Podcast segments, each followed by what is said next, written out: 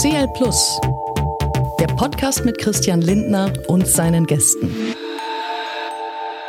Hallo und herzlich willkommen. Eine neue Ausgabe meines Podcasts CL Plus und heute CL Plus mit äh, Thomas Kehl. Hallo Thomas, herzlich willkommen. Vielen Dank für die Einladung. Gerne habe ich dich eingeladen. Es ist jetzt so eine Art Follow-up, denn äh, manche von euch haben in meinem alten Podcast ein Thema zwei Farben, vielleicht noch die Natascha Wegeling in Erinnerung, Madame Moneypenny. Da ging es um finanzielle Bildung, finanzielle Unabhängigkeit von Frauen, ein Thema, das mir sehr wichtig ist. Und äh, jetzt kommt das Follow-up mit jemandem, der sich auch mit diesem Thema beschäftigt, nämlich Thomas Kehl. Du bist äh, Gründer und Chef oder einer der Chefs von Finanzfluss. Genau. Ähm, hast vorher aber als Investmentbanker gearbeitet, wenn ich das richtig genau. gelesen habe. Wie kam die Entwicklung, deine persönliche Entwicklung zustande? Ja. Ich habe ähm, hab verschiedene Stationen so im Finanzbereich durchlebt, auch mal ähm, im Vertrieb gearbeitet, habe sogar eine Ausbildung zum Bankkaufmann gemacht. Also es war irgendwie immer irgendwas musste mit Finanzen drin sein. Und dann während dem Studium in Paris ist äh, mein Mitgründer gekommen und hat mir vorgeschlagen, YouTube-Videos zum Thema zu produzieren. Damals gab es bisher nur zwei Kanäle auf YouTube. Ich glaube, der größte hatte 8000 Abonnenten. Abonnenten. Und wir haben uns gesagt, ja, das ist eine interessante Marktlücke, da können wir Leute bilden. Auf Google ist es schon sehr kompetitiv, aber in YouTube gibt es noch ziemlich viel Bedarf. Und wir haben angefangen. In welchem Jahr war das ungefähr? 2015 kam die Idee, 2016 ging es dann los. Genau. Und das habe ich dann neben dem Studium gemacht, auch neben dem Banker-Dasein am Wochenende. Mhm. Und irgendwann wurde es dann einfach zu viel. Also mein Kumpel hat in London gearbeitet, er ist immer zu mir rüber nach mhm. Paris gekommen. Und ja, wir haben dann aufgenommen und irgendwann wurde es größer und irgendwann ging halt beides nicht mehr zusammen. Mhm. Und dann haben wir gesagt, komm, wir gehen jetzt nach Berlin und machen dann eine größere Plattform draus. Mhm. Also die nicht nur jetzt YouTube ist, sondern auch ganz viele andere Dinge. Wir sprechen dann gleich auch über die Inhalte. Jetzt mhm. interessiert mich noch die Idee, die, die dahinter mhm. steht, die Geschichte. Wo genau siehst du die Marktlücke für euch? Weil Anlageberatung zum Beispiel gibt es ja viel. Ja, genau. Also Anlageberatung ist vor allem nicht unser Thema. Also wir wollen nicht irgendwelchen Leuten sagen, kaufe diese oder jene Produkte, auch wenn wir zu Massen danach gefragt werden, mhm. sag mir doch einfach, welchen ETF ich nehmen soll, welche Aktie ist mhm. jetzt heiß oder so.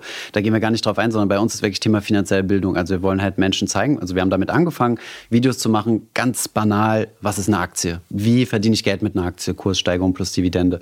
Was sind Hedgefonds und alles, was es so gibt. Und dann sind wir halt später mehr und mehr ins Detail gegangen und gesagt haben, wie baue ich mir ein Portfolio auf? Worauf muss ich achten? Was sind so die Lehren, die ich aus der Wissenschaft ziehe? Ziehen kann. Und das ist halt so unser Fokus zu sagen, wir bringen den Leuten bei, wie sie es halt selbst machen, also Do-it-yourself-Finance oder ja, einfach selbst machen. Ich glaube, das ist ganz wichtig, dass wir das festhalten, weil wird dann gefragt sonst, mhm. was der Christian Lindner, der im Nebenjob neben seinem Podcast auch noch Finanzminister ist, mhm. hat der jetzt hier einen Anlageberater? Nein, darum geht es nicht. Es geht darum, dass ihr selber euch qualifiziert, um eine sachverständige Entscheidung über eure Finanzen zu treffen. Ich finde das teilweise sehr paradox, mhm. dass äh, man sich über viele Dinge Gedanken macht, ähm, über die eigene Gesundheit und so weiter mhm. und sich da informiert, aber viele Leute mit ihren Vorsorgefragen und ihren Finanzfragen eigentlich Auslagern. Re ja, mhm. relativ unbedarft sind. Ja, das stimmt schon. Das ist ein echtes Problem, zumal ähm, die Verantwortung trägt man immer selbst. Also mhm. Also wenn ich zur Bank gehe und dort ein Finanzprodukt unterschreibe, kriege ich so einen Pack Papier hingelegt, den muss ich mir durchlesen, mache ich in der Regel nicht, mhm. unterschreibe am Ende und das war's. Und wenn dann aber Verluste damit einhergehen und die Bank compliant gehandelt hat, dann sind das trotzdem immer meine Verluste. Klar.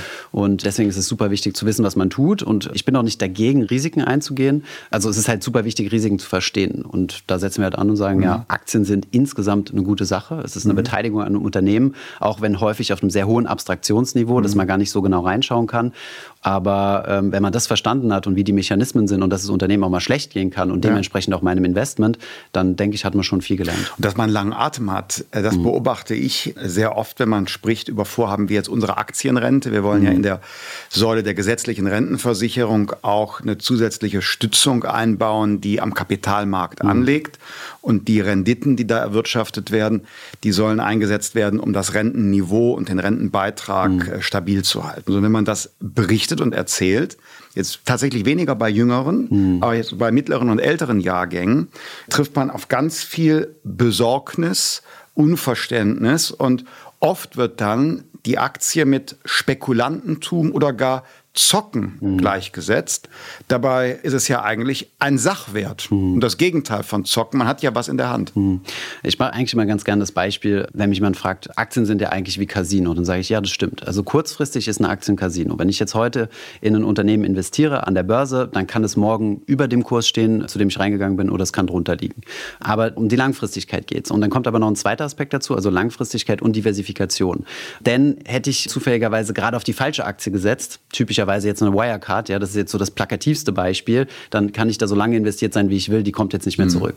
Und deswegen ist es halt wichtig zu diversifizieren und in viele Aktien gleichzeitig zu investieren. Und da gibt es halt verschiedene Finanzprodukte, die das halt machen können. Da gibt es gute Konstruktionen, da gibt es schlechte Konstruktionen, also mhm. schlecht im Sinne von, dass ich da deutlich höheres Risiko habe, für das ich nicht kompensiert werde.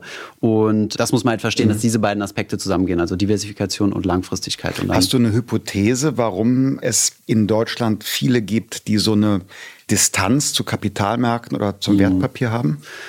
Ja, also das hat sich ja jetzt gerade im letzten Jahr stark gewandelt. Ne? Ja. Das sind ja super, super viele ja. Leute. Habt ihr auch als FDP sehr wahrscheinlich ja. von profitiert, ne? mit dem Vorschlag der Aktienrente und dann gleichzeitig steigenden Kapitalmärkten. Vor allem viele junge Leute, die dazugekommen sind. Bei den Neo-Brokern, genau. Neo-Broker, ja. die haben es ja auch gemerkt bei uns. Also unser Kanal ist ja letztes Jahr durch die Decke mhm. gegangen, wurde überall gefragt. Teilweise waren die Broker überlastet, konnten keine neuen Anträge mehr aufnehmen. Kurz mal Grüße an Hedgefonds Henning. An Hedgefonds Henning, sehr gut. Guter Kanal, ja.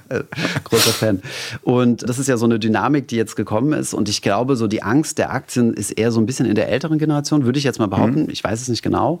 Und das liegt unter anderem vielleicht an der Telekom, vielleicht auch, mhm. weil man es in der Vergangenheit nicht gebraucht hat, die Aktie. Also man mhm. hätte sein Geld auch ganz normal, zumindest noch ein bisschen weiter zurück, so mhm. vor der Finanzkrise, auch in normale mhm. zinstragende Produkte angelegt.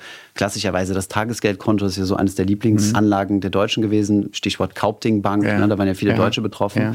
Und ich denke, da kommt es her. Aber ich glaube, das wandelt sich. Also ich bin da sehr, sehr optimistisch, ehrlich gesagt. Ich bin auch optimistisch, dass sich was verändert. Wie du sagtest, gerade bei Jüngeren merke ich das. Und vermutlich hast du recht mit äh, Telekom und anderen sogenannten Volksaktien. Das ja. gab es ja auch bei VW, ich glaube, vor Jahrzehnten.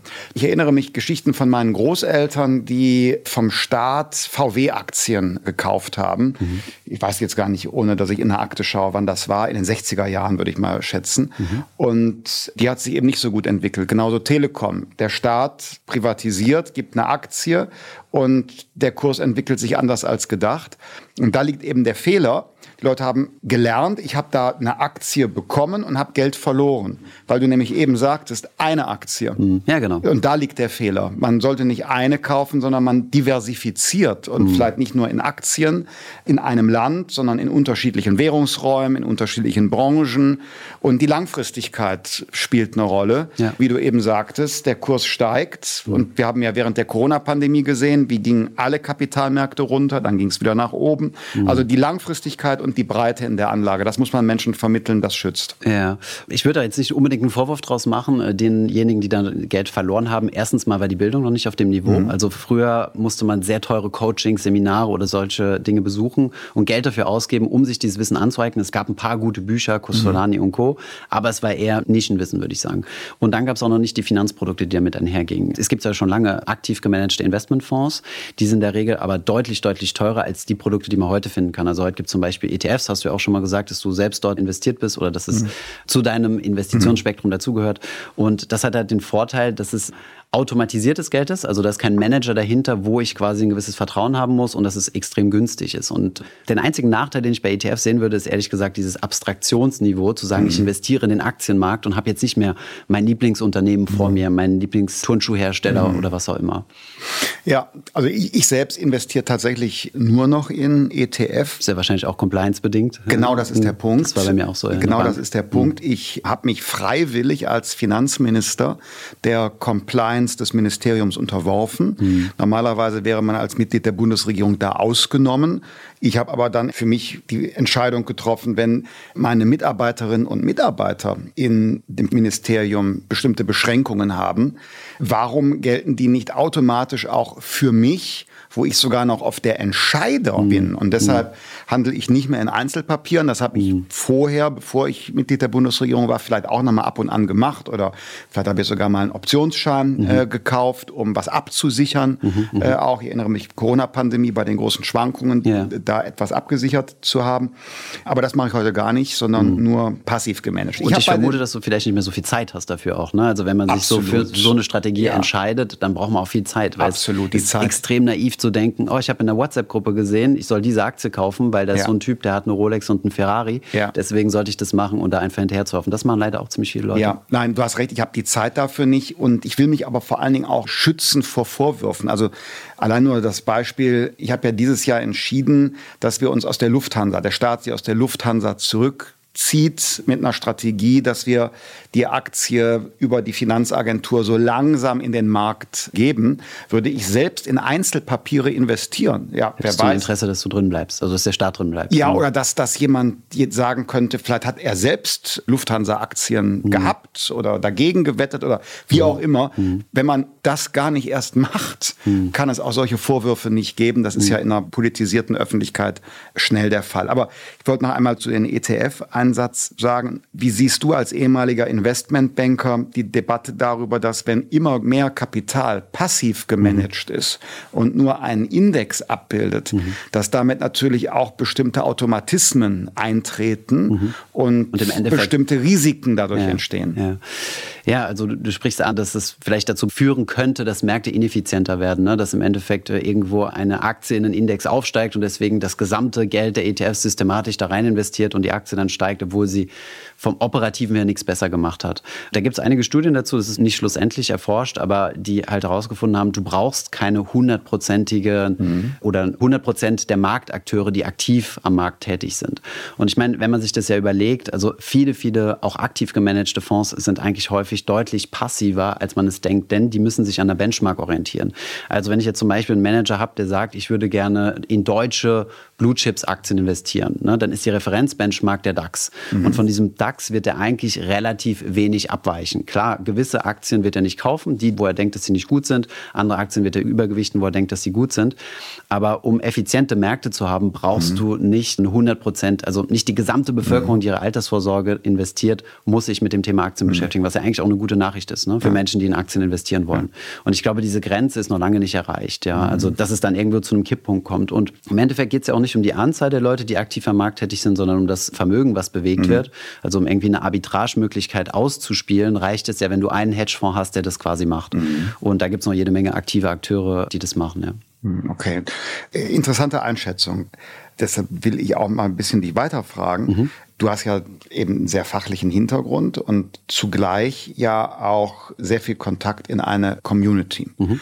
Du nimmst vielleicht wahr, welcher Clip jetzt gerade besonders nochmal läuft oder mhm. welche Dokumente bei euch besonders angesehen werden. Also ich will damit sagen, du hast ein gutes Gefühl dafür, was die Leute bewegt gerade. Ja, ich streame ein bis zweimal die Woche und kriege da immer Feedback, also im Chat so. und so. Und deshalb die Frage, was mhm. gegenwärtig beschäftigt eure Community? Wenig das, worüber wir bis jetzt gerade gesprochen haben, sondern mehr das Thema, ja. sondern mehr das Thema, also ja, im letzten Jahr habe ich ja gesagt, ne, alle wollten an die Kapitalmärkte. Wie lege ich los? Wie werde ich schnell reich? Was ist mit Tesla und so weiter? Das mhm. waren so die ganz heißen Themen. Ne? Und jetzt mittlerweile hat sich das ein bisschen beruhigt. Es gab ja diese Meme-Kanäle, die du auch kennst, ne? Mhm. Hedge Henning mhm. und auf Reddit und so mhm. weiter. Und wo ja dann immer diese Sprüche kamen, so Stocks only go up und so weiter. Mhm. Und jetzt sind wir halt in der Phase, wo Stocks halt nicht nur hochgehen, sondern mhm. wo Stocks auch mal im roten Bereich sind. Jetzt müssen wir halt erklären, ja, diese Renditen, die wir gezeigt haben, sind 30-Jahres-Renditen. Ja. Und 30-Jahres-Renditen machst du halt nicht in zwei Jahren, sondern ja. äh, da gibt es zwischendurch halt mal Durchhängephasen. Und wir hoffen jetzt, aber das ist auch das, was wir ehrlich gesagt sehen, dass viele Leute trotzdem am Kapitalmarkt dabei bleiben, trotzdem weiter langfristig investieren, ihre Portfolios vielleicht ein bisschen vereinfachen. Und dann natürlich auch das Thema Inflation ist natürlich ein riesengroßes mhm. Thema. Wir haben zum Beispiel auf unserer Webseite so Möglichkeiten, wo wir halt für verschiedene Finanzprodukte die Renditeentwicklung zeigen und haben da jetzt auch eine Inflationsbereinigung mit reingebaut. Das mhm. heißt, du kannst auf so einen Switch drücken und dann wird von deiner Rendite die Inflation abgezogen. Das war in der Vergangenheit komplett vernachlässigbar. Jetzt sind da 10 Prozent weg. Also das heißt, Klar. ein Produkt, was im Positiven ist, kann jetzt auf einmal negativ sein, ne? Ja. auf Einjahressicht. Und da muss man auch wiederum sagen, das sind auch Luxusprobleme, wenn deine Geldanlage von der Inflation betroffen ist. Aber wir haben auch super viele Leute, die sagen, ich muss jetzt meine Sparquote reduzieren, weil ich nicht mehr so viel sparen kann, weil meine Lebenshaltungskosten Klar. steigen. Und das mhm. sind so momentan eher die Themen der Zeit. Ja. Mhm. Und bei dem letzten Punkt will ich gerade mal bleiben. Wie geht ihr mit so einem Thema um? Wie bereitet ihr das auf? Ja. Also wir haben ein Video produziert mit 100 Spartipps. Mhm. Äh, da haben wir mal die Community gefragt, ein Google Doc gemacht oder eine Form, wo du halt all deine Antworten reinhauen konntest. Wir haben, ich glaube, fast 1000 Antworten gekriegt oder so, mhm. haben da die 100 Spartipps destilliert und haben das mal der Community vorgestellt. Das sind dann kleine Sachen oder auch mal größere Sachen. Zum Beispiel? Ah, boah, da fragst du mich Sachen, ja, äh, was ja. dein Kollege mit weniger lang duschen meinte. Okay, ähm, Stromanbieter kann man wechseln, Strom, kann Marktvergleich genau. machen, zahle ich zu viel ja, oder wobei zu Stromanbieterwechsel ist jetzt auch tricky, ne? weil viele vom Momentan. Markt verschwunden sind. Ja, genau, die ganz günstigen Discounter. Genau. Ja, aber trotzdem sollte man hinschauen. Genau. Immer also noch. Ich, ich bin ein großer Fan von Budgetieren. Ich äh, mhm. äh, liebe es, mich mit meinen Finanzen zu beschäftigen und habe dann halt so, so Budget-Apps oder sowas, äh, was ich dann benutze, um halt zu gucken, okay, wie entwickeln sich gewisse Ausgaben. Ja, ansonsten habe ich sie jetzt spontan leider nicht mehr alle im Kopf. Gut, auch bei Finanzprodukten muss man einen Kostenvergleich machen. Absolut. Also zum Beispiel ja. bei Kreditkarten äh, fällt mir das immer wieder auf, was es da für, für Spannen und für Unterschiede gibt. Da gibt es zum einen Kreditkarten, wo dir teilweise ein Prozent des Umsatzes zurücküberwiesen wird und andere streichen das ein und haben vielleicht mhm. sogar noch einen hohen Beitrag. Ja. Also vergleichen hilft schon, da spart man schon Geld. Also das, ja. das wäre so was ganz Konkretes, wo er sagt, genau, also Finanzprodukte, wir sparen ein. Mhm. Klar, Finanzprodukte vergleichen ganz klar. Versuchen aus den Schulden irgendwie rauszukommen. Ne? Das sind mhm. natürlich auch immer große Themen. Ähm, Gerade ein Dispo-Kredit oder sowas. Wir sagen halt immer, zum Beispiel im letzten Jahr war es sehr schwierig, den Leuten verständlich zu machen. Wenn du mit deinen Finanzen loslegst, ist der erste Schritt, den sogenannten Notgroschen aufzubauen. Das sind drei bis vier Netto-Monatsgehälter, die du einfach auf die Seite legst und dann sagen die, ist ja blöd, auf der Seite liegen, kann ich es ja nicht investieren, mache ich mhm. keine Rendite mit, was soll das? Das ist mhm. verschwendetes Geld. Heute wird es den Leuten ein bisschen besser verständlich, wenn sie ja. diesen Notgroschen nämlich nicht haben, kommst du in den Dispo-Kredit rein und der ist dann mal locker 12 Prozent oder so. Und ja, das, klar, und man, das merkt man direkt. Ja, wenn man jetzt überlegt, okay, du hast plötzlich eine höhere Abschlagszahlung für mhm. die genau. Nebenkosten zu leisten mhm. und gleichzeitig geht der Kühlschrank noch kaputt.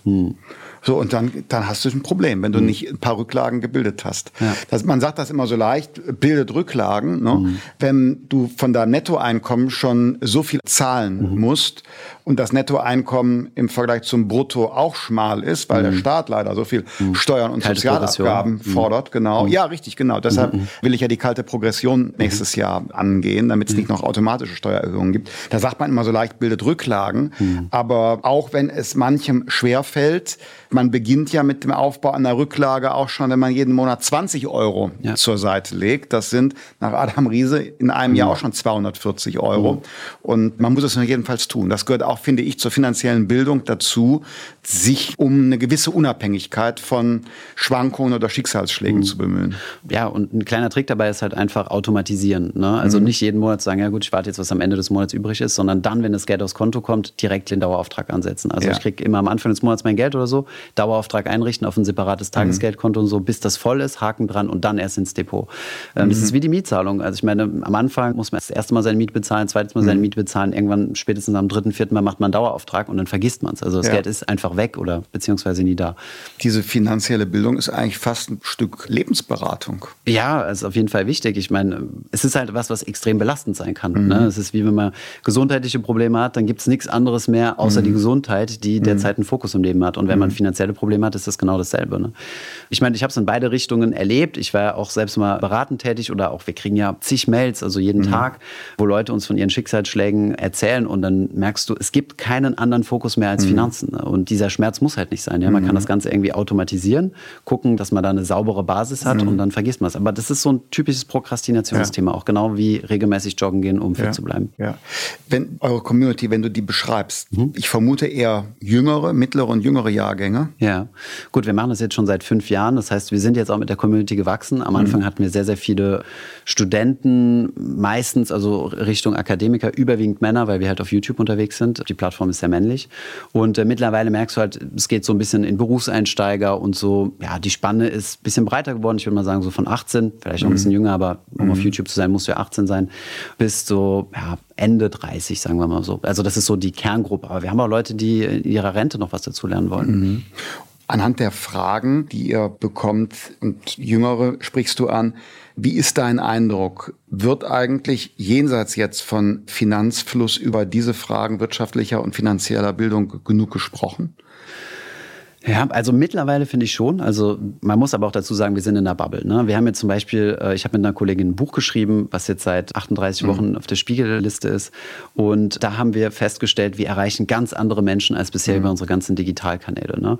Und von daher bin ich da sehr wahrscheinlich auch in der digitalen Bubble. Also mhm. das Thema Finanzen. Also ich habe da zum Beispiel viel Kontakt auch mit, sagen wir mal, allgemeinen Influencer, ne? die ja. so Entertainment oder so machen, die Multimillionen Abos haben und die dann auch während dieser letzten Phase, also während der Corona-Zeit, ne, als die Märkte wieder hoch hochgingen, auf mich zugekommen sind, hey, ich will mal was mit meinem Geld machen, lass uns mal treffen, lass uns mal reden. Und da war das wirklich ein komplettes, also ein Thema über die gesamte mhm. Altersgruppe hinweg, mhm. würde ich sagen. Und mittlerweile hat es ein kleines bisschen abgenommen, mhm. aber ich glaube, es gibt immer noch sehr, sehr viele Bereiche in der Gesellschaft, die da nicht erreicht mhm. sind, ja. Ja, ich stelle mir immer die Frage, ob das nicht, ohne euch jetzt das Geschäftsmodell durchkreuzen zu wollen, mhm. aber ob das nicht auch eigentlich so eine Art zivilisatorisches Rüstzeug mhm. äh, ist, das schon über die Schule vermittelt werden müsste. Mhm. Also zumindest so eine Art Basiswissen. Mhm. Ja, da habe ich ein bisschen eigene Meinung zu. Also das hört man ja sehr häufig, dass es äh, Finanz- und Schulfach sein sollte. Und es gibt ja diesen bekannte Zitat, ich lerne, wie man ein Gedicht interpretiert und so weiter. Mhm. Weil ich weiß nicht, wie man seine Steuererklärung macht. Ich habe da ein bisschen andere Sicht der Dinge drauf, weil es gibt viele Dinge im Leben, die muss man halt selbst lernen. Beispielsweise einen Partner, eine Partnerin finden, mhm. sich um seine Gesundheit kümmern und sowas. Das sind ja auch Dinge, die lerne ich jetzt nicht unmittelbar in der Schule. Okay, es gibt Sportunterricht, Fairpoint. Aber. Sehe ich übrigens bei Gesundheit so. Also gesunde Ernährung sollte irgendwie, finde ich, ich auch mhm. Teil so einer umfassenden Bildung sein weil man sich nicht darauf verlassen kann, dass jede Familie das mhm. vermittelt. Aber ich wollte sehe, nicht ich, unterbrechen. Nein, ich sehe ja zwei Risiken, wenn du das wirklich als Schulfach einführen würdest. Also erstens mal glaube ich, dass es viele Großkonzerne gibt, die da sehr interessiert dran wären, dieses Lehren zu übernehmen. Sprich, dass da vielleicht nicht eine große Unabhängigkeit herrscht. Und zweitens weiß ich nicht, ob wir schon genug Lehrer haben, die diese eigene finanzielle mhm. Bildung haben. Also ich war mhm. selbst schon an einigen Schulen gewesen und habe dort mit den Börsenvereinen gearbeitet. Mhm. Und da gibt es sehr, sehr engagierte Lehrer. Also wie gesagt, eine allgemeine Wirtschaftsbildung bin ich total mhm. einig. Also dass man da solche Dinge lernt, wie zum Beispiel mit Aktien umgehen mhm. und solche Dinge, wie ich mir jetzt mein eigenes Portfolio baue und wie ich mich um meine private mhm. Altersvorsorge kümmere. Das finde ich dann doch ein bisschen riskant, sage ich mal da so. Da stimme ich dir zu. Also mhm. dann sind wir doch einer Meinung. Mhm. Ich glaube auch nicht, dass, dass äh, man eine Anlageberatung in der Schule äh, mhm. machen soll. Das ist vielleicht auch bei, ich sag mal, 16-Jährigen bisschen früh. Mhm. Aber also zumindestens, wenn man es verallgemeinert. Es gibt auch viele 16-Jährige, die sich mega dafür interessieren. Aber ich meine genau das, was du dann im zweiten Teil auch beschrieben hast, zu wissen, was ist eine Aktie und dass das nicht sofort Teufelszeug ist. Mhm. Und dass so der schwarze Montag und mhm. der Börsencrash von so und so, dass das Korrekturen sind, auch vielleicht katastrophaler Dimension, aber dass das die nicht auf lange Sicht genau, verschwinden oder sich so, solche Dinge ne? Mhm. und dass ein Preis sich nicht bildet, weil jemand ihn sich ausdenkt, sondern weil da Angebot und Nachfrage dahinter mhm. steht und mhm. letztlich Knappheiten. Also da beobachte ich oft, dass so ganz grundlegende Sachen nicht bekannt sind, auch mhm. wie unsere Rente funktioniert. Wie oft habe ich Leute Die ist auch komplex, muss man sagen. Ja, ich will will nicht, dass jetzt jeder aus dem Kopf weiß, wie ist die Rentenformel. Mhm. Aber für mich so eine Alltagssituation ist, es kommt jemand, Ende 50. Sie oder er hat schon jahrzehntelang Rentenbeiträge gezahlt mhm. und kommt dann auf mich zu und sagt, Herr Lindner, was ist eigentlich mit meinen ganzen Beiträgen äh, mhm. passiert? Ich habe doch jetzt viele Jahre lang eingezahlt. Und dann genau. stelle ich fest, die sind die, weg. Ja, die hat jemand genau, anderes. Mhm. Genau. Aber die Vorstellung ist, da mhm. ist irgendwo ein Sparguthaben. Mhm. Und äh, dann sagt man, nee, das ist Umlage finanziert, was mhm. eingezahlt wird, geht gleich raus und dann staunen die Leute Bauklötze. Und übrigens demnächst wir sprachen schon über die Aktienrente, kann man mhm. den Leuten sagen, ja, ein bisschen ein was ging aber, mhm. ging aber auch noch in eine Rücklage. Also so Dinge, meine ich, müssten stärker vermittelt werden, mhm. auch in der Schule. Und zwar für alle, mhm. nicht nur Gymnasium, sondern im Grunde muss das jeder, der einen Schulabschluss hat, ungefähr, ungefähr einordnen können. Ja, also, Stimmt euch nichts weg? Nö, glaube ich auch nicht. Also habe ich mhm. auch keine Angst. Vielleicht werde ich dann mal Lehrender oder so. Weiß mhm. nicht. Bei den Themen, die eure Leute beschäftigen, mhm. klar, steigende Lebenshaltungskosten. Spielen da äh, jetzt eben solche Vorsorgefragen, Altersvorsorge auch eine Rolle oder ist die Community zu jung? Die wollen alle nur schnell reich werden? ja, wird eher so Tendenz Richtung das zweite gehen. Also mhm. ich finde, nein, ich finde für mich persönlich, muss ich auch ganz ehrlich sagen, für mich war mhm. Altersvorsorge nie ein Thema, wo ich mhm. morgens aufwache und mir denke, wow, jetzt gehe ich arbeiten, jetzt lege ich Geld auf die Seite für meine Altersvorsorge. Das ist, das ist keine Motivation. Aber den Leuten ist es natürlich schon bewusst. Also irgendwann kommt so eine gewisse, bei manchen Leuten kommt so eine gewisse Panik auf, weil im Freundeskreis redet man mal so über ETFs oder der eine oder andere hat vielleicht sogar mal einen Riester gemacht oder sowas. Und dann wird heiß darüber diskutiert, wie sinnhaftig das ist oder auch nicht. Und dann sitzt sitzt mal dabei und versteht halt nicht, wovon da geredet wird. Mhm. Und dann finden die Leute halt so ein bisschen zu uns und sagen, okay, ich google mich da jetzt mal ein, ich gucke jetzt mal so ein paar Videos im Internet. Aber was ich halt wichtig finde zu vermitteln ist, wenn ich Geld auf der Seite liegen habe, dann profitiere ich ja davon schon heute, mhm. weil ich bin viel selbstsicherer in meinem Umgang. Ich weiß zum Beispiel, wenn morgen der Kühlschrank kaputt geht, das ist keine Existenzbedrohung für mich. Mhm. Und deswegen sage ich immer, wer Geld auf der Seite liegen hat, profitiert davon schon heute. Und natürlich sollte man das nicht verkonsumieren bis zum Renteneintritt. Und dann habe ich es halt auch zusätzlich noch in der Rente. Also ich meine, der Rentenaspekt ist wichtig, wie gesagt. Und das ist meistens so ein Trigger, dass die Leute überhaupt den Einstieg in das mhm. Finanzthema mhm. finden. Aber ich finde es sehr schwierig, das als Hauptmotivation zu haben. Mhm. Also da versuchen wir halt immer noch so ein bisschen einen draufzusetzen und zu sagen, guck mal, du hast noch viel, viel mehr Vorteile, die damit einhergehen. Oder wenn du zum Beispiel irgendwann mal eine Immobilie finanzieren willst, das kriegst du nicht mehr hin mit 0% Eigenkapital. Also musst du wirklich einen extrem bombensicheren Beamtenjob haben oder super gut bezahlt sein und in der Großstadt wohnen, also wenn du irgendwie ländlich kaufen willst, wird dir keine Bank eine 100% Finanzierung ja. geben. Und auch da ist es schon mal ein bisschen vorsorglich gedacht. Ja.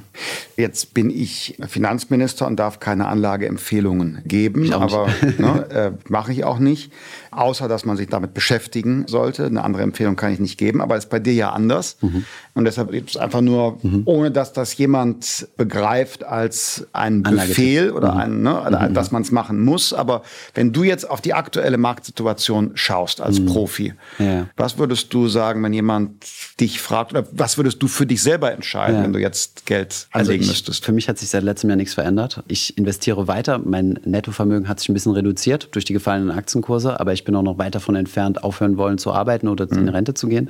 Von daher bewegt sich für mich da nichts. Also wir waren im letzten Jahr in einer Phase gewesen, wo Leute gierig waren. Ne? Du hast mhm. ja diesen, diesen Zyklus zwischen Gier und Angst an der Börse. Und letztes Jahr war definitiv Gier. Ja, da ging es mhm. nicht schnell genug nach oben. Selbst wenn du in eine Aktie investiert hast, die eine super tolle Rendite gemacht hat, gab es immer noch einen, der in Krypto investiert hat und mal 10 oder so. Mhm. Noch deutlich mehr mhm. Rendite als du. Das sind Gierphasen. Jetzt befinden wir uns eher in so einer Angstphase, in einer Zurückhaltungsphase. Und unsere Rolle sehe ich dann, dass wir ein bisschen den Druck rausgenommen haben in letztem Jahr und den Leuten gesagt haben, ihr müsst jetzt nicht alles in Tech-Aktien reinhauen. Mhm. Es gibt auch noch solide Infrastrukturunternehmen, sogenannte Value-Aktien, in die man investieren kann, die jetzt sehr langweilig sind, die euch aber in Krisenzeiten dann weniger unterm Hintern wegrauchen sozusagen. Ja, ja. Und äh, jetzt sind wir wieder in der Phase, wo wir die Leute motivieren müssen und denen sagen müssen, guck mal, es ist quasi Shopping-Saison, um es jetzt mal ein mhm. bisschen überspitzt ja. drücken. Sommerschlussverkauf. Sommerschlussverkauf, genau. Mhm. Du kommst jetzt an Aktien mhm. günstig ran, wo du Ewigkeiten gewartet hast, ah, mh, hm, das ist mir jetzt zu teuer. Mhm. Und deswegen, also ich würde auch jetzt nicht jemandem empfehlen, nimm all dein Geld und schmeiß es jetzt in den Aktienmarkt, sondern das mhm. Wichtigste ist, Sparpläne zu machen. Und wenn du Sparpläne machst, also ein Teil von deinem Einkommen, ich meine, die meisten Menschen leben ja von ihrem Einkommen, nicht von ihrem Vermögen, mhm. was sie jetzt auf einmal in den Aktienmarkt reindrücken. Und ein Teil von deinem Einkommen sparst du jeden Monat per sogenannten Sparplan in den Aktienmarkt rein. Und dann ist es dir egal, ob der Kurs hoch oder niedrig steht, weil was dich ja interessiert ist, wo steht der Kurs in 30 Jahren. Und dazu schaue ich mir die 30-Jahres-Renditen mhm. an und nicht jetzt. Ich meine, es ist jetzt ein bisschen vielleicht gefühlt ein bisschen schwieriger, ne? weil wir jetzt in einer Phase sind mit Krieg in Europa, explodierenden Energiepreisen und Co., dass man sich denkt, hm, ist das jetzt nicht das Ende der guten Zeiten ja, vom mhm. Westen? Sind wir jetzt nicht in einer Phase, wo es alles ein bisschen bergab laufen wird? da muss man halt ein bisschen mehr gegen ankämpfen, gegen diesen Glaubenssatz. Und ich meine, wer wirklich davon überzeugt ist, dass wir jetzt auf dem absteigenden Ast sind, der darf dann halt auch nicht in den Kapitalmarkt investieren. Ja. Oder wer davon überzeugt ist, zu Unrecht übrigens, ich hm. glaube an Deutschland und Europa, kann ja, natürlich auch. auch. in den amerikanischen Aktienmarkt zum hm. Beispiel hm. investieren. Wer hm. glaubt also, der Euro ist schwierig hm. und Europa entwickelt sich vielleicht nicht so gut, da gibt es ja da auch die Möglichkeit. Aber jetzt, wie gesagt, dir ging es darum. Also wenn du ein Weltportfolio hast, also in die genau, gesamte Welt ja. investierst, hast du sowieso sehr, sehr viel Amerika ja, drin. Ja, ohnehin, genau. Und das war jetzt quasi für die Anlegerperspektive. Und wenn du jetzt dem Regulator beziehungsweise also der Politik mhm. einen Tipp geben wolltest oder mhm. sagen, also ändert das oder kümmert euch darum, was wäre das? Ja. Also vielleicht so ein bisschen vorgeschoben, also wir versuchen halt immer möglichst unpolitisch zu sein. Mhm. Deswegen, weil ich immer sage, du musst halt das Spiel mit den Regeln spielen, die halt auf dem Tisch liegen. Mhm. Du kannst jetzt nicht sagen, ähm, kannst dich beschweren, dass es jetzt so unfair ist und dass es mit mhm. der Rente nicht so ist oder dass die Steuern unfair sind oder was auch immer, sondern wir geben halt immer Ratschläge oder zeigen, wie Leute aus unserer Community das beispielsweise ja. machen, mit den gegebenen Spielregeln. Ne, weil du kannst ja, du kannst natürlich wählen gehen, aber das dauert, ne, mhm. ne, bis, bis mhm. der politische Apparat läuft. Das ist schon mal so das Wichtigste. Und dann kriegen wir natürlich viele Dinge aus der Community mit. Ne? Das Thema kalte Progression super wichtig, haben wir ein Video zu gemacht. Mhm. Ähm, Zum Thema kalte Progression? Ja, genau. Also ah, wir haben erklärt, was das ist. Also mhm. wie kommt das überhaupt zustande? Weil das ist ein, ja, ein Riesenschlagwort ja. immer. Und die meisten Menschen verstehen es nicht. Und das haben wir immer gesagt, guck mal, unser Steuertarif ist progressiv und so weiter. Und sind wir mhm. genau darauf eingegangen. Und wie diese kalte Progression zustande kommt, mhm. weil im Endeffekt, ja, also wie dir quasi das Geld ein bisschen mehr aus der Tasche gezogen wird. Ja. Und das ist natürlich so ein Ansatz und wird viel in der Community mhm. diskutiert, dass man natürlich diese kalte Progression angehen muss, was ja auch immer der Fall war. Ne? Es wurde ja irgendwie immer so ein bisschen, dann gab es ja immer so einen Ausgleich. Aber was ich natürlich für extrem sinnvoll halten würde, ist, dass es da eine Indexierung auf den VPI, Absolut. also auf die Inflation gibt. Ja, Tarif auf Rädern. Genau, ja. Finde ich auch. Ich war immer so ein bisschen verhalten und gesagt, ja, okay, das könnte man machen. Mhm. In diesem Sommer gab es eine so harte Diskussion über die kalte Progression, mhm. dass ich jetzt ganz entschlossen bin, es müsste automatisiert sein. Ja. Beim Regelsatz für die Grundsicherung, also Menschen, die Geld vom Staat bekommen, haben wir einen automatischen Inflationsausgleich. Mhm. Und bei der arbeitenden Bevölkerung, die mit ihren Steuern das alles bezahlt, da muss immer gekämpft werden um diesen Inflationsausgleich. Mhm. Speziell in Deutschland. Ja. Äh, während in anderen Ländern wie Frankreich oder in Schweden, mhm. wenn ich da mit den Finanzministerkollegen spreche, die erwähnen das noch nicht mal, weil bei denen ist das, wie du sagst, indexiert, ist keine ja. politische Debatte, das wird automatisch gemacht. Ja. Also Haken dran, da sind wir einer Meinung. Äh, ich meine, gerade für einen Finanzminister ist es natürlich immer ganz gut zu sagen, wir haben jetzt die kalte Progression bekämpft, hier gibt es ein Geschenk, was ja eigentlich mhm. kein Geschenk ist, weil es ist ja im Endeffekt nur weniger, also Abgaben, die mehr gemacht wurden, quasi nicht zu erheben. Aber wenn man das tatsächlich systematisieren würde, das wäre natürlich super sinnvoll, dann fehlt zwar der politische Diskurs dazu oder zumindest die Debatte, aber das Thema auf ist ein für alle Male von ich, ja, Auf den Streit kann ich verzichten. Kann verzichten ja. ja. Dasselbe gilt natürlich für Sparerpauschbeträge, der wurde ja, ja, auch angehoben, aber das war ja auch gerade mal so ein Inflationsausgleich der letzten, ich glaube, acht Jahre lang wurde er nicht angehoben. So ist es ewig nicht, ja, ewig nicht. Und ja, was gibt es noch für Themen? Also jede Menge. Es gibt irgendwie viele Dinge, die irgendwo unfair sind, ne? mhm. aber ja, man muss, glaube ich, mit den Gegebenheiten leben. Ja. ja, also da würde ich sagen, nein. Ähm, man muss nicht mit Gegebenheiten leben, sondern man kann sie ja ändern. Mhm. Nee, klar, das, das meine ich ja, aber ähm, also ich so zum Beispiel, Sicht von der Community. Ja, klar. Also mhm. ich zum Beispiel, wenn ich mir was malen könnte, angenommen mal, ich habe jetzt die absolute Mehrheit ja. zu meinem Programm, ja. was ich umsetzen würde mit absoluter Mehrheit im Bundestag, würde gehören, die Veräußerungsgewinne von privaten Wertpapiergeschäften mhm. steuerfrei zu stellen. Nach einer gewissen Halteperiode. Ja, das hatten wir schon, ne? die sogenannte Spekulationsfrist ja. nach einem Jahr. Also ich habe in Aktien investiert, habe die ein Jahr lang gehalten. Meine Gewinne, also meine, mhm. wenn, ich, wenn ich mit Gewinnen verkauft habe, mhm. waren steuerfrei. Finde ich natürlich auch gut, weil das haben wir im Immobilienbereich. Damit würden wir mhm. quasi Immobilieninvestoren und Kapitalmarktinvestoren gleichstellen, bis, mhm. bis zum gewissen Grad. Ist natürlich auch eine ziemliche Steuereinnahmequelle, die wegfällt. Ich persönlich fände es dann nicht schlecht, wenn es da so eine Deckelung gäbe. Also dass wir zum Beispiel sagen, in Frankreich gibt es ja, ich bin ja Franzose, also meine Mutter ist Französin und habe auch viel dort gewohnt. Und in Frankreich gibt es ja so ein System, wir gucken ja immer nach Amerika, dieser 401k, aber mhm. so weit brauchen wir gar nicht mhm. gucken. In Frankreich kann man, ich glaube, bis zu 150.000 Euro steuerbegünstigt am Kapitalmarkt anlegen. Und das fände ich ein gutes System, um halt einfach diesen Wind aus den Segeln zu nehmen von Menschen, die dann halt sagen, ja gut, okay, das sind aber nur die großen Fonds oder große Kapitalgesellschaften, die dann davon profitieren und keine Kapitalertragssteuer bezahlen. Mhm. Das fände ich dann so einen fairen Kompromiss, wo ich sagen würde, ja, x 100.000 Euro sind eine faire Sache.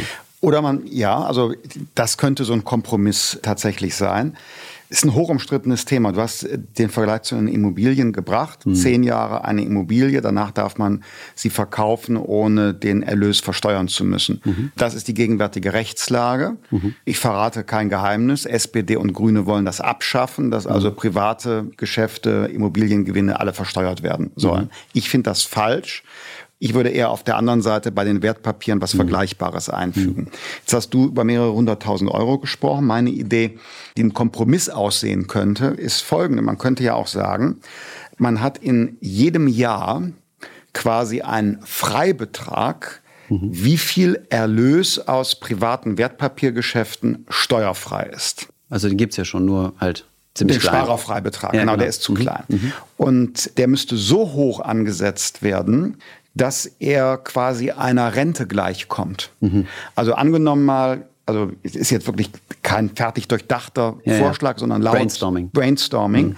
Wenn man sagt, man hat die Grundsicherung im Alter, mhm. also das, was man vom Staat bekommt als Existenzminimum. Und man würde sagen, das mal zwölf, also was die Grundsicherung im Jahr ist, mhm. könnte man sagen, ist das, was man auch steuerfrei an Wertpapieren verkaufen darf pro Jahr. Was ist die Idee dahinter? natürlich eine alternative Form der Altersversorgung. Mhm. Dass man sagt, okay, jemand hat Wertpapiere jahrzehntelang angespart, hat Gewinne damit gemacht, sie er darf die in Anführungsstrichen verrenten. Mhm. Genau. Das wäre ja. Jetzt mal so eine spontane Idee. Ich weiß noch nicht, ob ich die gut finde, ja. aber ich verfolge die vielleicht mal. Wo würdest du die Spekulationsgrenze ansetzen? Also wie lange muss ich Wertpapiere halten, um ähm, steuerbegünstigt verkaufen zu dürfen? Gegenfrage, ab wann ist es keine Spekulation mehr? 15 Jahre. 15 Jahre, würdest ja. du sagen. Wobei, ja, okay, muss eine kleine Einschränkung machen. Also wenn du jetzt zum Beispiel in ETFs investiert, dann kann das ja sein, dass der Fonds aufgelöst wird. Dann kriegst du automatisch Cash auf dein Konto, was vom mhm. Finanzamt als Verkauf gesehen mhm. werden würde, obwohl du eigentlich nicht verkaufen ja. willst. Aber ähm, an sich, ich meine, wir haben uns ja angeguckt, die Entwicklung an den weltweiten mhm. Aktienmärkten. Also es gibt ja solche Leitindizes. Mhm. Und da haben wir mal durchgerechnet für jede einzelne Halteperiode. Mhm. Also welche Halteperioden gibt es? Also du kannst ja ein Jahr lang halten. Da hast du durchgerechnet, da wird es Jahre geben, die sind tiefrot, da gibt es Jahre, die sind tiefgrün, ne? also wo mhm. du Gewinne machst, wo du Verluste machst. Aber sobald du die Halteperiode lang genug machst, auf 15 mhm. Jahre nämlich, mhm. gab es keine einzige 15-Jahresperiode in den letzten 50 Jahren, die negativ rentiert hat. Mhm. Das heißt, das Portfolio, was am schlechtesten performt hat, hat trotzdem eine positive Rendite mhm. gemacht. Und das finde ich einen positiven Incentive, zu sagen, wir belohnen quasi steuerlich Buy and Hold. Wobei 15 Jahre vielleicht ein bisschen übertrieben ist, weil manchmal will man sein Portfolio ja. umstrukturieren, aber 10 Jahre finde ich nicht schlecht, wie ja. bei der Immobilie. Ja, also sind mehrere Stellschrauben. Entweder man macht so einen Freibetrag, Analogsparer Pauschbetrag oder man macht eine Haltefrist, zehn Jahre. Da kann man wirklich nicht mehr von Spekulation sprechen. Mhm. Also an dem Thema will ich jedenfalls mhm. dranbleiben. Das finde ich ganz spannend, weil ich glaube, dass wir äh, insgesamt so die Kapitalmarkt- und Wertpapierkultur in Deutschland stärken sollten. Und zwar einerseits, um in unserem Land Ideen zu finanzieren, aber andererseits eben auch, um den Menschen eine andere Rendite als Sparbuch zu geben und ja. die wirtschaftliche Unabhängigkeit zu stärken. Und da kann der Staat einen Beitrag leisten, nicht nur durch mhm. finanzielle Bildung, sondern indem man es steuerlich eben ein Stück attraktiver macht. Mhm. Also da wollen wir ran. Und äh, natürlich sind auch die Altersvorsorgeprodukte interessant. Da haben wir jetzt Riester und Rürup. Mhm. Ja, Schwierig. Du, du ja. schon, ja. ja, sehr schwierig. Also Produkte, von denen ich persönlich grundsätzlich nichts halte, mhm. einfach Konstruktionsfehler, ist diese Kapitalgarantie. Mhm. Also weiß nicht, ob ich das kurz erklären soll, aber mhm, es wird quasi gerne. garantiert, dass alles, was du einbezahlt hast, plus die staatlichen Förderungen am Ende da sein müssen. Und dadurch sind bestimmte Assetklassen ausgeschlossen, genau, die Rendite genau. bringen. Beziehungsweise, man hat es ja sogar im Corona-Crash hat man das gesehen, also einige Anbieter, die Riester-Renten angeboten haben und die besonders innovativ waren, in Anführungszeichen, haben einen verhältnismäßig größeren Teil am Aktienmarkt investiert. Dann ist der Aktienmarkt in einem Flash-Crash runter während der Corona-Zeit, also der schnellste Abschwung überhaupt, also nicht der größte, aber der schnellste. Daraufhin setzen Sicherheitsmechanismen bei Banken ein, die sagen, also das sogenannte Value-at-Risk-Model, wir verkaufen alles, haben quasi am Tiefpunkt verkauft und genauso schnell wie es runterging, ging es ja auch wieder hoch. Und dann war ich mit meiner Riester-Rente am Tiefpunkt raus, habe dann aber den Aufzug nicht mehr mit hochgenommen. Mhm. Und das sind dann halt solche Konstruktionsfehler in Anführungszeichen, die dich dann halt sehr schnell aus Aktien rausfeuern, aber dann nicht mehr reinlassen, weil du halt sicherstellen musst, dass am Ende das Kapital mhm. wieder da ist. Was an sich ja keine schlechte Idee ist. Aber ja, da gibt es vielleicht andere Mechanismen.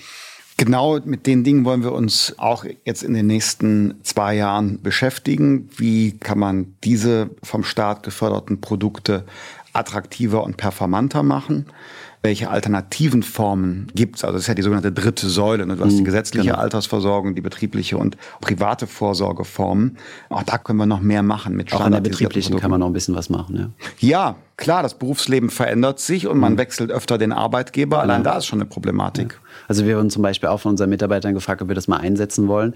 Und da habe ich ihnen relativ schnell gezeigt, dass sie dann bei uns mal locker 20 Jahre im Betrieb sein müssen, damit sie überhaupt erstmal die Kosten abbezahlt haben von mhm. diesem Vertrag und dass der dann rentabel wird. Wenn sie weniger lange bleiben wollen, was bei uns ja völlig normal ist im Startup-Umfeld, dann rechnet sich das überhaupt nicht. Und ja, stattdessen haben wir sogenannte ESOPs eingerichtet. Das ist ja auch ein Thema von dir. Mhm. Unternehmensmitarbeiterbeteiligung. Ja, also das sind auch Stellschrauben, an denen man sicherlich noch was machen kann. Aber sind wir beim nächsten Thema, genau. Mitarbeiterkapitalbeteiligung. Aber hast du genug Zeit, um dich solchen Themen zu widmen? Ich meine, vor dem Ukraine-Krieg war das ja so der Fokus. Ne? Wir konzentrieren mhm. uns jetzt auf solche Themen.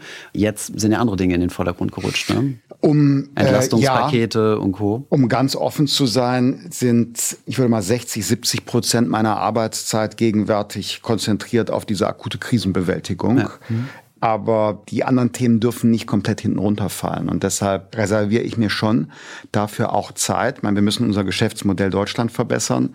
Wir müssen es teilweise auch neu gründen, weil sich das Umfeld so stark verändert hat steigende Energiepreise, demografischer Wandel, grüne und digitale Transformation. Da ändert mhm. sich so viel, da müssen wir unser Geschäftsmodell anpassen und da muss der Staat gute Rahmenbedingungen bilden. So, und dies gesagt habend, mhm. ja, ich versuche schon äh, mhm. auch zu arbeiten an diesen Modernisierungsthemen. Mhm. Ich bin ganz stolz, dass wir jetzt die erweiterte Steuerfreiheit bei der Photovoltaik bekommen, mhm, weil ich finde, das ist eine super Energieform auch jetzt für jemanden, der privaten Haus hat oder ein Mietshaus hat. Und äh, da die bürokratischen Hürden reduziert zu haben, kostet den Staat übrigens nichts, sondern es war mhm. einfach nur lästiger Papierkram. Das finde ich ganz gut. Und die Mitarbeiterkapitalbeteiligung, da kamen mhm. wir her, halte ich auch für ein Tool, um das Start-up-Ökosystem Deutschland im internationalen Vergleich attraktiver zu machen. Und ich arbeite gerade an einer Änderung des Einkommenssteuergesetzes. Noch in diesem Jahr will ich damit öffentlich werden und die Debatte anstrengen. Und es geht, um es ganz kurz zu erklären, darum, mhm. also wir haben bisher Freibeträge bei der Mitarbeiterkapitalbeteiligung, aber das ist nicht das eigentliche Problem. Das Problem ist, du bekommst eine Mitarbeiterbeteiligung an deinem Unternehmen und wie wird die bei der Einkommensteuer berücksichtigt? Weil wenn du sie versteuern müsstest mhm. und die viel wert ist, dann hast du das Geld nicht, um die Steuer zu zahlen. Liquiditätsproblem. Genau, Dry-Income-Problematik. Und da... Das ist bei einem großen schwedischen Startup ja auch sehr problematisch geworden, ne? für in Deutschland ansässige Mitarbeiter. Und genau das Problem mhm. will ich lösen und ich glaube, ich habe dafür jetzt so eine Lösung vor Augen. Und ja, also solche Zukunftsthemen dürfen nicht hinten runterfallen. Bin ich mal gespannt, ja. Ja. ja. Ich bin mir nicht sicher, also das muss vielleicht, also vielleicht nochmal, weil wir es jetzt sowieso ja. angesprochen haben, ist jetzt für mich nicht der ultimative Fokus. Ich finde das schon sehr wichtig, dass das Thema Krisenbewältigung und so mhm. auch ein Thema, was der FDP ja immer wichtig war, Digitalisierung, finde ich auch extrem wichtig. Ich meine, ich arbeite viel auch von Paris. Ich habe dort mhm. Glasfaser. Hier in meiner Berliner Wohnung habe ich kein Glasfaserkabel. Mhm. Also ich wohne jetzt nicht auf dem Land oder so, sondern mitten in mhm. Berlin. Und wenn wir Stellen ausschreiben für Cutter, also äh, Videocutter, ja. dann können wir eigentlich nur Bewerbungen annehmen von Leuten, die in Großstädten sitzen. Also wir mhm. könnten jetzt niemanden einstellen vom Land, also wenn der remote arbeitet, arbeitet, weil einfach die Internetverbindung nicht da ist. Wenn wir so ein Video shooten, sind es 60 Gigabyte, geht nicht durch. Also das sind auch wichtige Dinge, die dann auch nochmal wirklich enablen, um ein Startup-Environment interessanter zu machen. Absolut, das ist eine Zukunftsfrage insgesamt. Also digitale Infrastruktur, digitaler Staat, eine digitale Identität, die man nutzen kann, die staatlich organisiert ist und wie der Personalausweis funktioniert, aber nicht wie unser gegenwärtiger E-Personalausweis eigentlich relativ wenig praxistauglich ist. Also klar, Digitalisierung ein Megathema, an dem wir auch dranbleiben, haben wir eine Digitalisierungsstrategie. Das sind dicke Bretter, die man da bohrt. Ich sehe jetzt in meinem Bereich Bundesfinanzministerium mhm. Digitalisierung Steuer, Steuerrecht, mhm. Steuerverwaltung. Grundsteuerreform. Meine Güte, meine Güte, das ist, das sind echt dicke Bretter, weil es mhm. ein riesen IT ist, unglaublich viele Ämter, unglaublich viele Lebenssachverhalte und Fälle, 16 Länder Finanzverwaltungen plus mhm. der Bund. Aber wollen wir auch dranbleiben. So meine mhm. Vision ist irgendwann die weitgehend digitalisierte Steuererklärung. Alle Daten, die der Staat hat, werden eingefüllt. Mhm. Du kannst mit der App deine Belege scannen. Die werden automatisch eingefügt am Ende des Jahres, wenn du die Erklärung machst. Und vielleicht sogar mit künstlicher Intelligenz gelesen, mhm. dass also die App schon weiß, was ist das und an der richtigen Stelle einfügt. Also Im unternehmerischen Bereich gibt es das ja. Also, ja, sicher. Ich meine, die Grundsteuer, weil du mich gefragt hast, was so Themen sind ne, in unserer Community, mhm. Grundsteuerreform, riesengroßes Thema. Ne? Mhm. Riesenverunsicherung und da gibt es auch keine einheitliche Guideline, weil es, wie du gesagt hast, ne, in jedem Bundesland anders ist.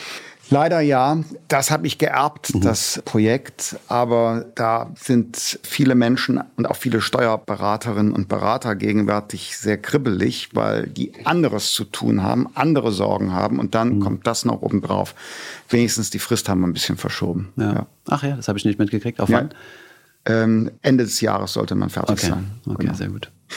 Ich danke dir, dass du da warst. Das war ganz spannend. Ich habe mhm. auch was gelernt. Ihr habt es auch hoffentlich als genauso spannend empfunden wie ich. Und äh, ich wünsche euch alles Gute, viel Erfolg und auf Wiedersehen. Ja, danke schön. Vielleicht sehen wir uns mal auf unserem Kanal.